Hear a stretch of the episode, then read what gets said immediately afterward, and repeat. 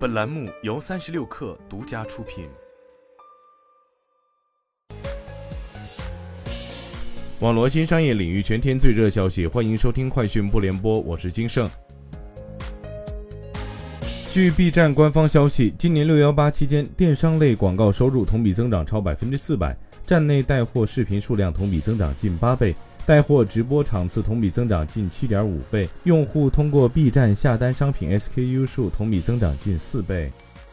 广州住房公积金管理中心使用数字人民币发放首批贷款，标志着广州住房公积金数字人民币贷款发放应用正式落地，实现住房公积金缴存、提取、贷款等主要业务场景数字人民币应用全覆盖。拼多多发布六幺八收官战报，美妆品牌细分类目销量最高增幅超过百分之七百九十，女士内衣品牌最高同比增长百分之一千九百，老字号运动品牌回力在开门红阶段即进销三千万，宠物品牌麦富迪单品猫粮卖出三百吨，乳业品牌伊利系列产品累计突破五千万盒。抖音电商发布抖音六幺八好物节活动消费数据，数据显示。五月三十一号至六月十八号，抖音电商直播累计时长达四千二百零二万小时，挂购物车链接的短视频播放了一千三百零九亿次，整体销量同比增长了百分之六十六。其中，货架场景抖音商城的销量同比增长达百分之一百七十七。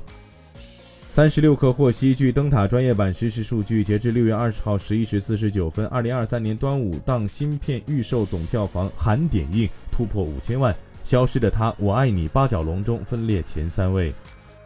彭博消息，新加坡网约车公司 Grab 计划进行新冠疫情以来最大一轮裁员，因为这家互联网公司在整个东南亚地区的打车和送餐领域面临着激烈的竞争。据知情人士透露，裁员计划最快将于本周宣布，最终的数字正在讨论中，可能会随着情况的变化而波动。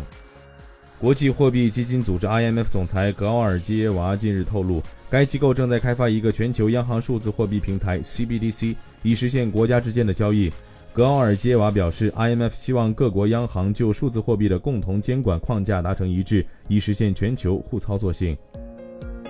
以上就是今天的全部内容，咱们明天见。